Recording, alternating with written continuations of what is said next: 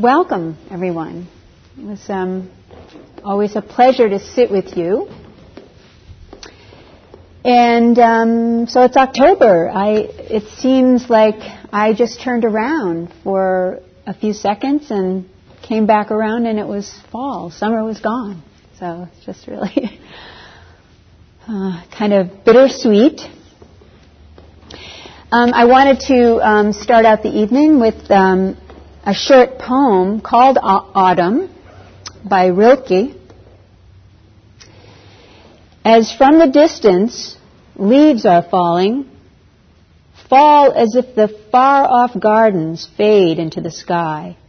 They fall with gestures of relinquishing. And through the night there falls the pressing earth down past the star in lonesomeness. We are all falling. There, this hand falls too, occurring to us all. Just look around you. Still there is one who holds us tenderly, as in his hands we fall, fall endlessly.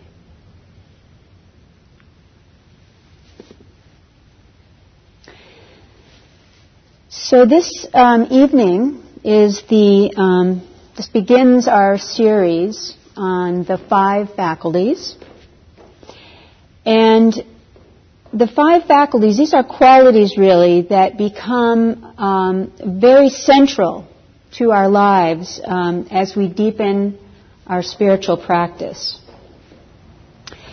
And in fact, they are sometimes called the controlling faculties because they have the power to shape and motivate our actions and our thoughts, our feelings. And, you know, this is a good thing. I mean, sometimes people hear that word controlling, and it sounds kind of scary. It doesn't sound like something we would really want. But then when you think about it in this way, that these faculties are really far better to have at our center sort of as our controlling field than the alternative, which is essentially when our actions and thoughts and feelings kind of all motivated, generated by desire, ill will, and delusion. So, what are these five faculties? Well, the first one is faith. The Pali word is saddha. And I'll be spending most of my time this evening talking about faith. The second faculty is vigor or effort. In Pali, virya. The third is mindfulness, sati. The fourth, concentration or samadhi. And the fifth is wisdom or panya. And these qualities are really all kind of intertwined and work together so that, you know, one balances another. So, for example, if faith is overly strong, too strong, then it can affect our vigor and our mindfulness and our concentration and our wisdom.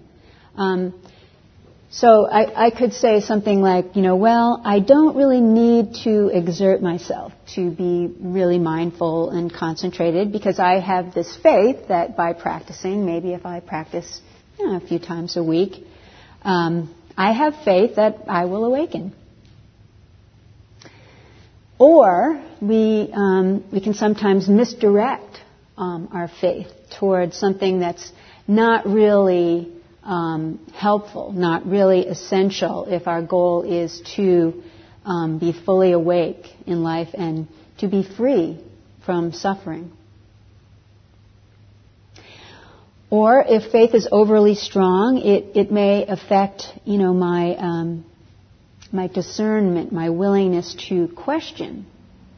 You know, is this a wise or wholesome thing that I'm considering doing? Is this a wise or wholesome choice? Is this a wise or wholesome thing to say? If we have faith, we may just figure, well, you know, I have faith. It's the right thing. So, according to the teachings, faith needs to be balanced by the fifth faculty, which is wisdom. So, we're questioning with our wisdom, am I putting my trust, am I putting my confidence in the things that will truly lead me to be free?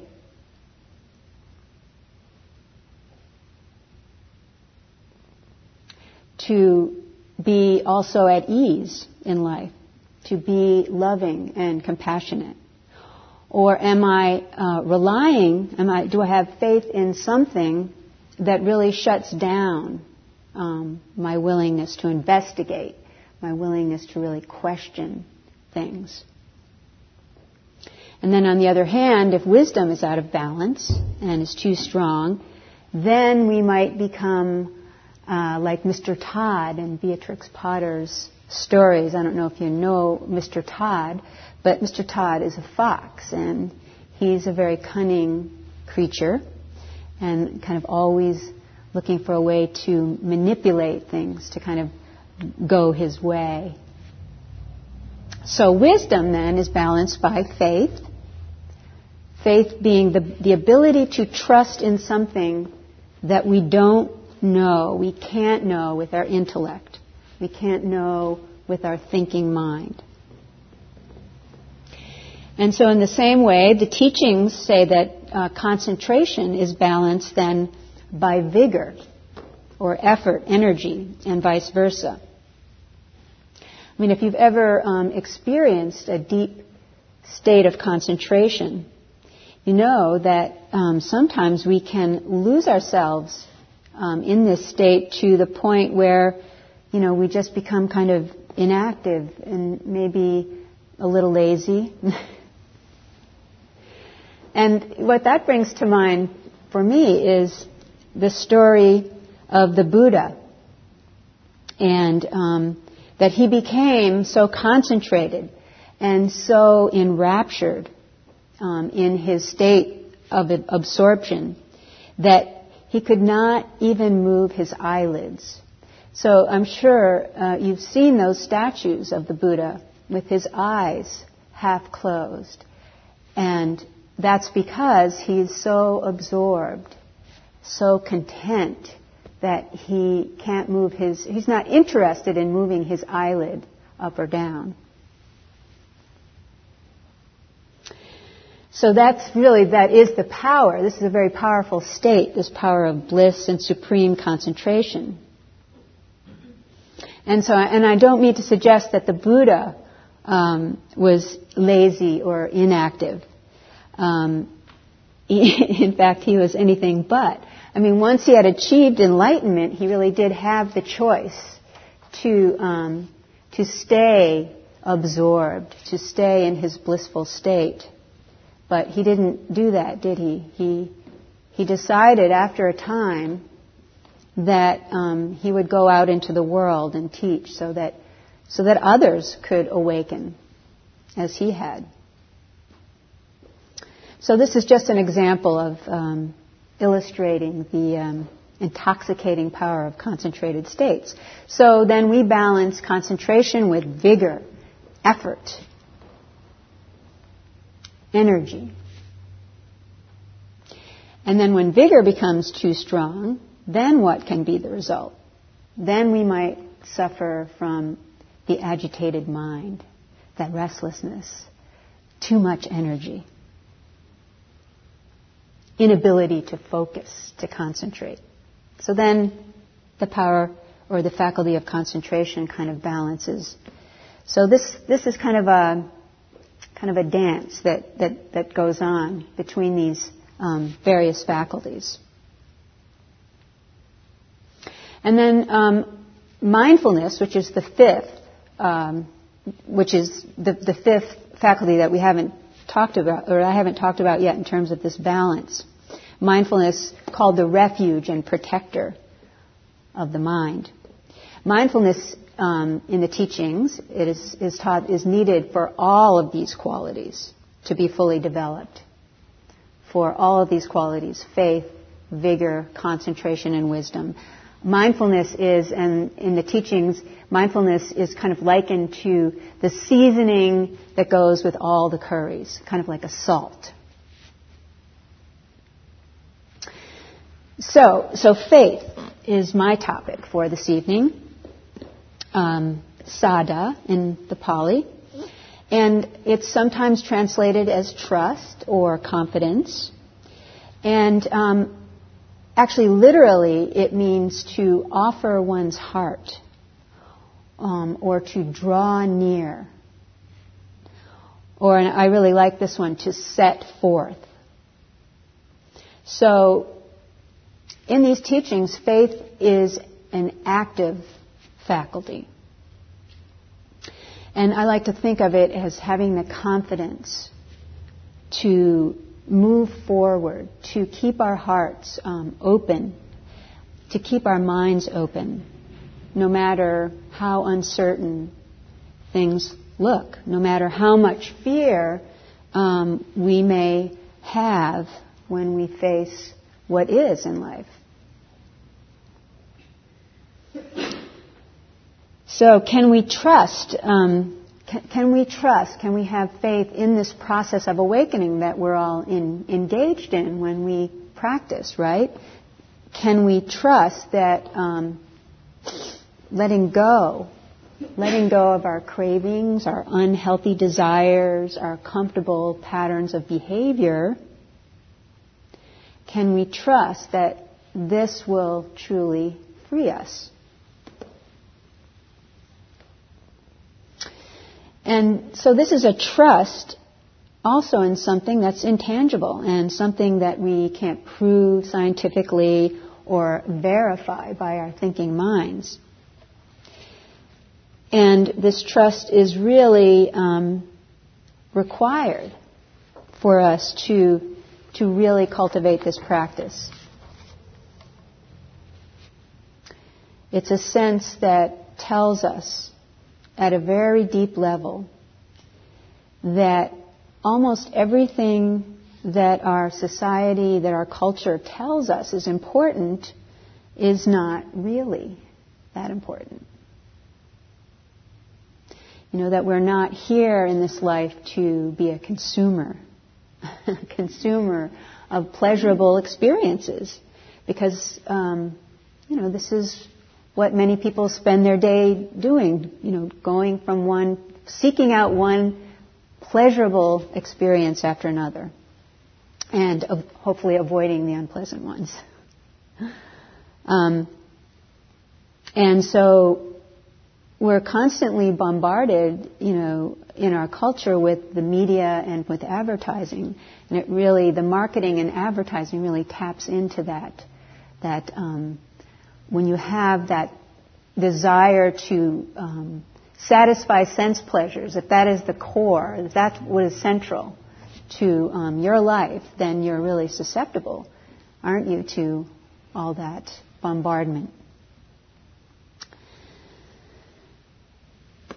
But as practitioners, we can have trust and we can have faith that that we and that life is really so much more than that. And we can have the sense that, just sitting quietly, being mindful, opening our hearts to what is, that this is really so much more worthy of us than anything that we see outside of ourselves. So faith is what tells us that it really is possible to transform our lives in a very deep way with our practice. And faith is also what can save us from despair when we look around us and we see the reality of how things are in our life, that everything outside of ourselves, including our own bodies, is impermanent. It's not solid.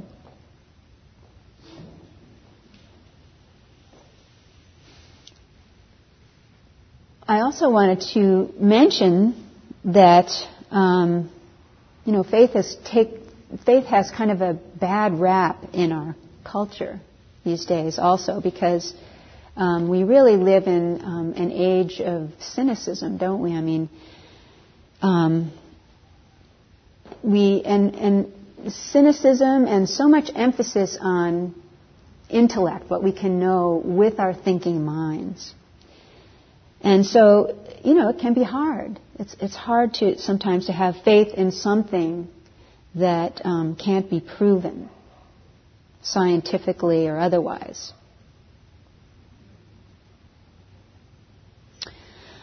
But it is interesting, I'm sure some of you or maybe all of you have read about the scientific experiments that have been done on the meditating monks. And so there is some proof that has come out of these scientific investigations that really show that this practice of mindfulness is really healthy. It's really a healthy thing that we do for ourselves when we sit like this.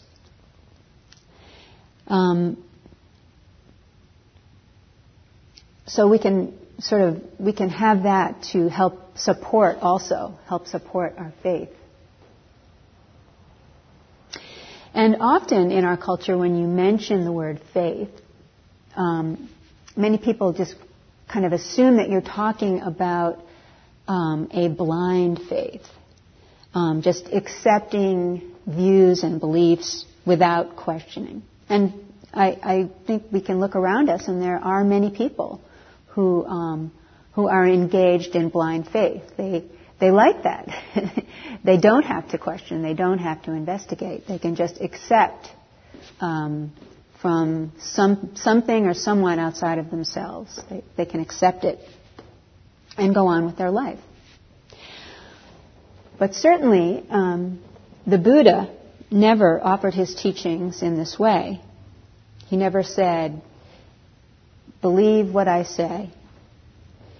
He was always very clear about telling people, here is a practice. It's transformed my life. Try it. See if it works for you. See if it frees you from unhappiness and stress and sleeping through life, not paying attention, constantly going from one pleasurable experience to another. If it doesn't transform your life, then give it up and go look somewhere else. He was very clear about that. So, keeping in mind that faith is an activity that flowers from within and not a blind acceptance of some belief system, we can see that faith involves a process of letting go of cynicism, of letting go of apathy. I mean, cynicism and apathy are not usually qualities associated with the heart, are they? I mean, we talked about the fact that one of the definitions of faith is to offer one's heart. And we can see also that it involves the activity of using our intelligence to discern what is really true for us. Is this practice allowing us to be more at ease in life? Is it opening our hearts? Is it truly transforming us at a very deep level? And this kind of questioning is certainly not something that happens with blind faith. With blind faith, there's no opening for growth. There's no opening for change. There's no opening for engagement with others who might have a different view or a different way of looking at things. Buddhism uses a wonderful analogy to describe blind faith, to describe, what happens when we contract or harden around a belief system to the point where we stop questioning, to the point where we close our minds. And the analogy is you're gazing, and picture yourself gazing at the vastness of the sky through a straw. That's the way Buddhism describes it. And I can't imagine anything harder than trying to be mindful with a closed mind, right? I mean, does not compute. Alan Watts wrote that belief clings, faith lets go.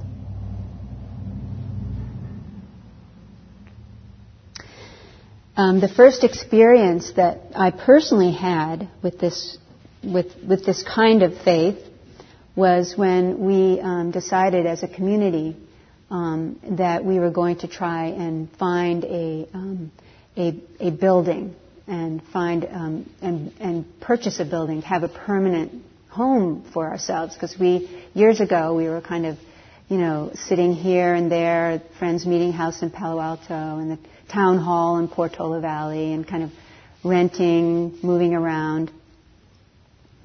And we got to the point where we grew enough and wanted to do more, and it seemed like that we should. It seemed like it should be right that we would have our own place.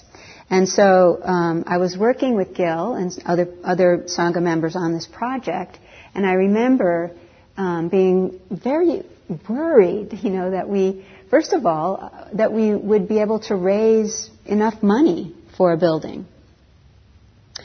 And then when we found this building, and the owners, who were Christian mystics, offered to carry the loan for us, and we actually had by then, after several years, we had enough for the down payment. Then I worried about, are we ever going to be able to? Are we going to make the mortgage payments? It was an insignificant amount of money. Are we going to be able to pay the utilities? And so, of course, I was concerned. But then I kind of look over at Gil and kind of try to figure out what was going on with him in terms of what we were trying to do here. And Gil just seemed so quietly assured. He just seemed so unworried and unconcerned. He just seemed to have this faith that it would work out. And so I was really inspired by that. I was inspired to forge ahead and to kind of put my worries aside. And, of course, sure enough, we were able to pay off this building in 3 years, all through just the generosity of people like you coming here. And, IMC is financially sound. So that was my very first experience with true faith. So faith requires... as an activity, it requires engagement. It requires engagement with life, engagement with other people. And I remember that for myself, before I started this practice, my tendency in life was to kind of withdraw, to avoid. And, this was just really a result of my conditioning. Growing up, I was taught essentially not to trust myself. I was taught not to have a very good image of myself. So then by withdrawing, I felt I was kind of staying safe. I was avoiding criticism and avoiding conflict. But then as I began to practice, and I began looking deeply into my own heart and looking deeply into the relationship between mind and body, and looking directly at the things about myself that weren't so beautiful and accepting them, and seeing that they were really just simply part of being human, simply part of being imperfect. I mean, this is, as human beings, we're not perfect. And so a kind of process of purification really began to unfold within me. But in order for this purification process to begin, I really had to open myself. I had to open my mind and my heart to all those things that I disliked about myself, as well as the things that I liked. And, you know, Gil often describes this practice as a process of investigation, a process of inquiry. This is what we do when we practice. We look at what arises, whatever it is. We accept it and investigate it, and we come to know ourselves. And, of course, this requires a mind that's wide open. I have a favorite poem from Rumi, the 13th century Sufi poet, that kind of describes this process that we go through when we're sitting. So Rumi writes, "This being human is a guest house. Every morning a new arrival, a joy, a depression, a meanness. Some momentary awareness comes as an unexpected visitor. Welcome and entertain them all, even if they're a crowd of sorrows who violently sweep your house empty of its furniture. Still, treat each guest honorably. He may be clearing you out for some new delight. The dark thought, the shame, the malice. Meet them at the door laughing. Invite them in. Be grateful for whoever comes, because each has been sent from a guide. Each has been sent as a guide from beyond."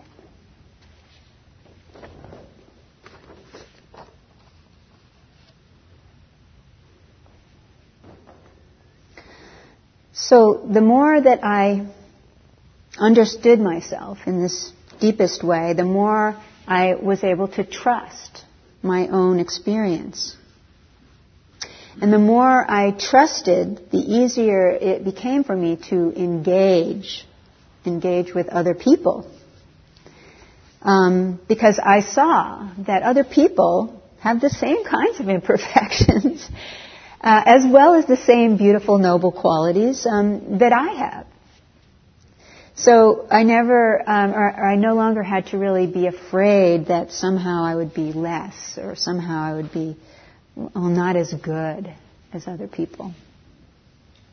So faith really is this incredibly heart-connected quality, and it connects us with our own innate goodness, our Buddha nature, our own true self. This is why we practice, right?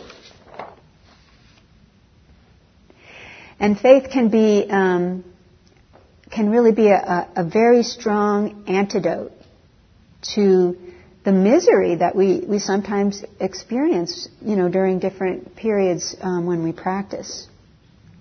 I mean, it's hard to sit sometimes, isn't it? It's hard to come face to face with some of our deepest fears and our perceived shortcomings. It's hard to deal with restlessness. It's hard to deal with those pains in the body. It's hard to sit with an agitated mind. And it's hard to sit through those times when, you know, we may be going through something very painful in our life.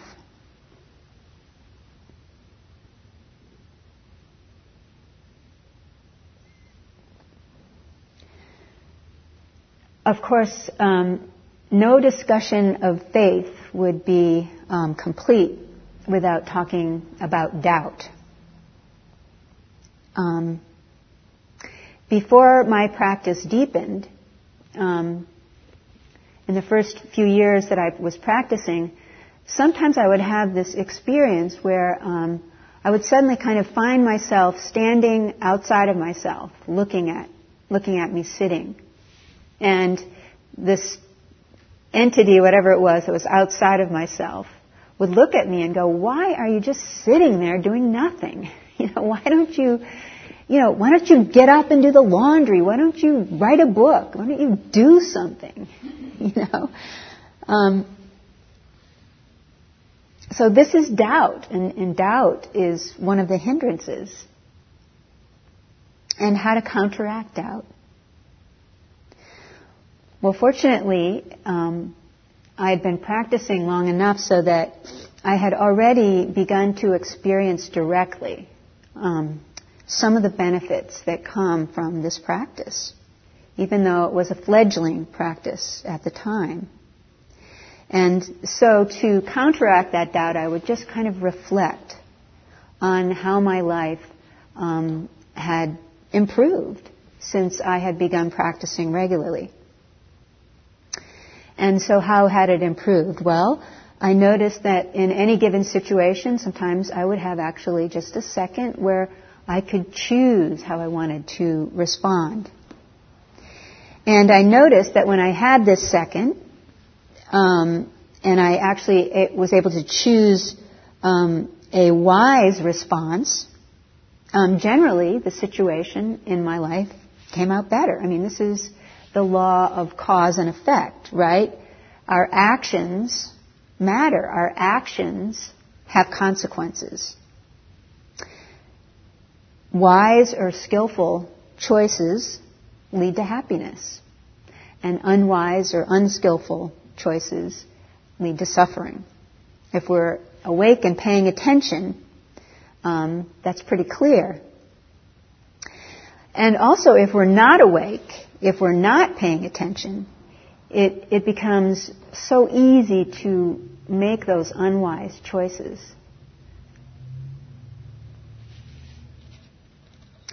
Sharon Salzberg wrote a whole book on faith, and if you're interested in this topic, I highly recommend her book. And in her book, she says, "Faith is strengthened by doubt when doubt is a sincere, critical questioning combined with deep trust in our own right and ability to discern the truth." So sincere, critical questioning. Discerning the truth. This is our practice, isn't it? And in Buddhism, this kind of questioning is actually called skillful doubt.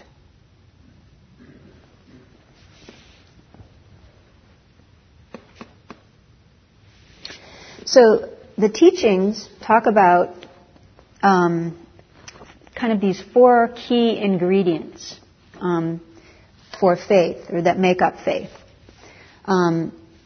Intellect, volition, emotion, and social aspect.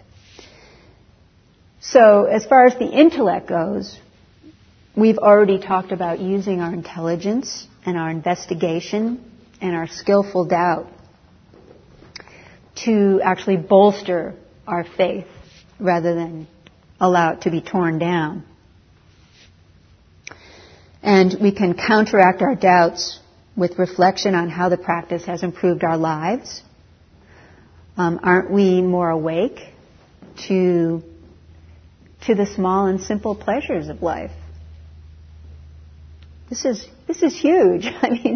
I mean, there are so many moments of the day that we're happy, and if we're not paying attention, we don't even know it. And so, with this practice, isn't it also easier to make decisions, the big ones and the little ones, when our minds are more calm, more focused? And don't we have better interaction with our family and friends and co-workers. And even more important, don't we begin to get the sense that the thinking mind, which is kind of so much put on a pedestal in our culture, that the thinking mind is really only one aspect of a greater, a more vast consciousness. And that, you know, we ourselves are so much more than our personality, the small sense of self. That small sense of self, that personality that goes about its everyday concerns, you know, getting up in the morning, having breakfast, going to work, and then repeating over and over. We begin to sense that we're so much more, really. And then we begin to experience some freedom. And we have freedom from that, all that judging and critiquing that goes on in, you know, kind of most people's minds, usually focused on themselves. And, of course, then it's always wonderful to get some relief from that by focusing on someone else from time to time as well. So freedom from all that judging, critiquing. Freedom from those patterns, you know, that we have developed, patterns of activity or patterns in thinking that, you know, have just become solidified. And we just find ourselves repeating the same things over and over. But with this practice, we start to kind of disengage a little bit from those patterns, and we begin to have the power to begin to break away from those. And we begin to have the ability to view the world, to see the world from this place of innate goodness, of wisdom, rather than from that place of greed and fear and aggression. So I also want to say and honor the fact that this faith that we have in something greater than our everyday selves, that this takes courageous effort. This practice takes courageous effort. Because when we practice deeply, we sometimes find ourselves face to face with our deepest fears, our deepest anxieties. We find ourselves face to face with our fragility and our vulnerability, and you know, living in this world with all of its violence and its incomprehension, its vastness, its multitude of forces that we have so little or no control over. So sometimes it's really hard to look that truth, that kind of reality, straight in the face. So how to sustain ourselves through this kind of difficult experience? We practice with courageous effort, and we can use our emotional life to support us as well. Emotion is the second ingredient in faith. So how can our emotional life offer support to our practice? How can it help support our faith in ourselves as something greater than that small sense of self? What sustains us and what keeps our faith steady, even when we face all those challenges that come up in our lives? Well, isn't it that sense of inner spaciousness, that sense of peacefulness, tranquility, and equanimity that we at least create the conditions for every time we sit on the cushion or on the chair.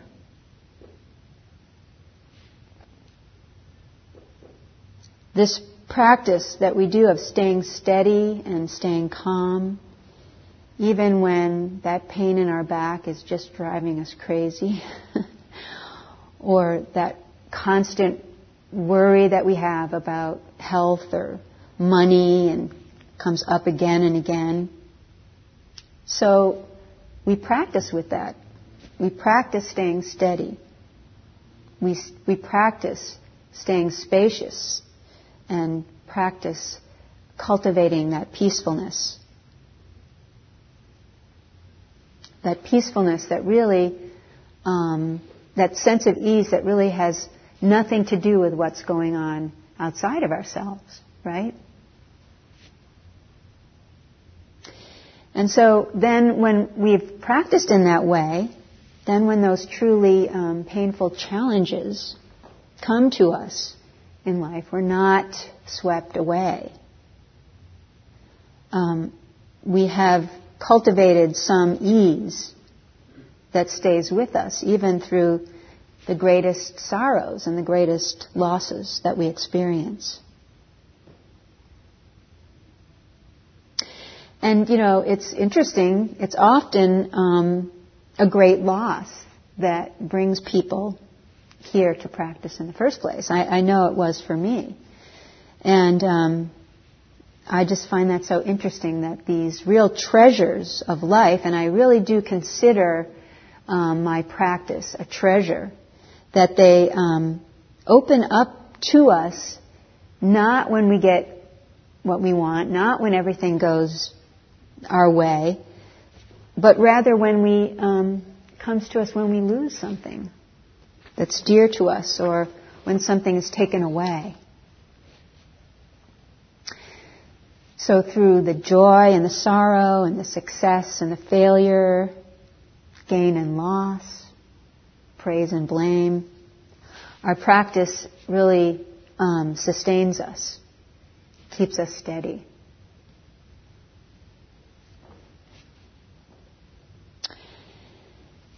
And then there's the social ingredient to faith. And this really comes from community, from Sangha, right? I mean, we can all support one another, and just sitting together in silence. It's just an incredible kind of, we're all kind of connected in a very special way, I think, when we're all sitting here in silence. It's a very special thing. And so this web of Sangha includes all of us here, includes all practitioners alive at this moment who cultivate mindfulness. The greater Sangha includes all beings enlightened and approaching enlightenment who have practiced through the ages. So that would be the Buddha and his disciples, the Dalai Lama, and all of those great sages. So we sit here in very good company. And the Buddha, he almost always began his discourses to his disciples by saying, "O nobly born." So when we sit, we're sitting as noble ones. We're sitting with the same dignity and wisdom and compassion that all the great teachers and students have sat with.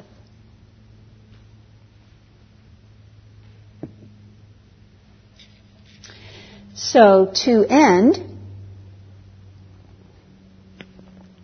I would like to just say that for me, faith has been just a very great gift. I mean, it has inspired me to keep practicing through all the difficult times. And it's given me the ability to, and this is the best, to trust, to have confidence in myself, in my own deepest inner experience. faith in myself as one of the noble ones, as all of you here tonight are noble ones, even though you sometimes forget it, right? So I'd like to end by reading that Rilke poem again, just because the last two lines are really an affirmation of faith, and they really bring balance to this poem, which without those two lines would have been just a very completely melancholy poem. Kind of like the fall evenings now, and the darkness comes early and there's that chill in the air. So, autumn. As from the distance leaves are falling, fall as if the far-off gardens fade into the sky. They fall with gestures of relinquishing, and through the night there falls the pressing earth down past the star in lonesomeness. We are all falling. There, this hand falls too, occurring to us all. Just look around you. Still, there is one who holds us tenderly, as in his hands we fall, fall endlessly.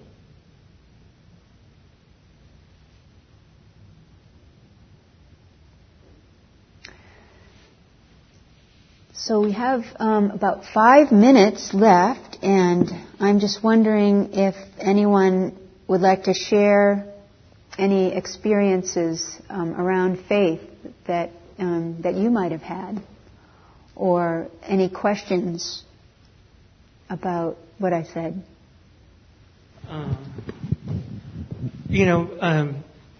Approaching practice for the first time, it was kind of there was no faith involved. It just seemed like I'll give this a shot, you know. So then I did it, and nothing much happened, but. I noticed that I said, "Excuse me," and I thought that was rather odd because I hadn't said that before to anyone. Mm-hmm. And I began to smile and feel, I don't know what the word was at the time, but later on it became like it's kind. Mm-hmm. And it was that continued my practice. You know, I began to see that it was possible to be human. I needed lessons. That's all I have to say. Mm. Oh, that's beautiful. Thank you. Thanks for sharing.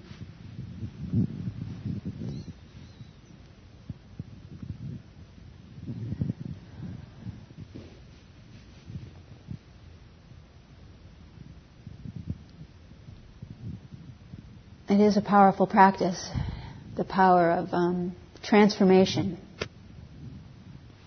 I think, we could probably all speak to that at this point.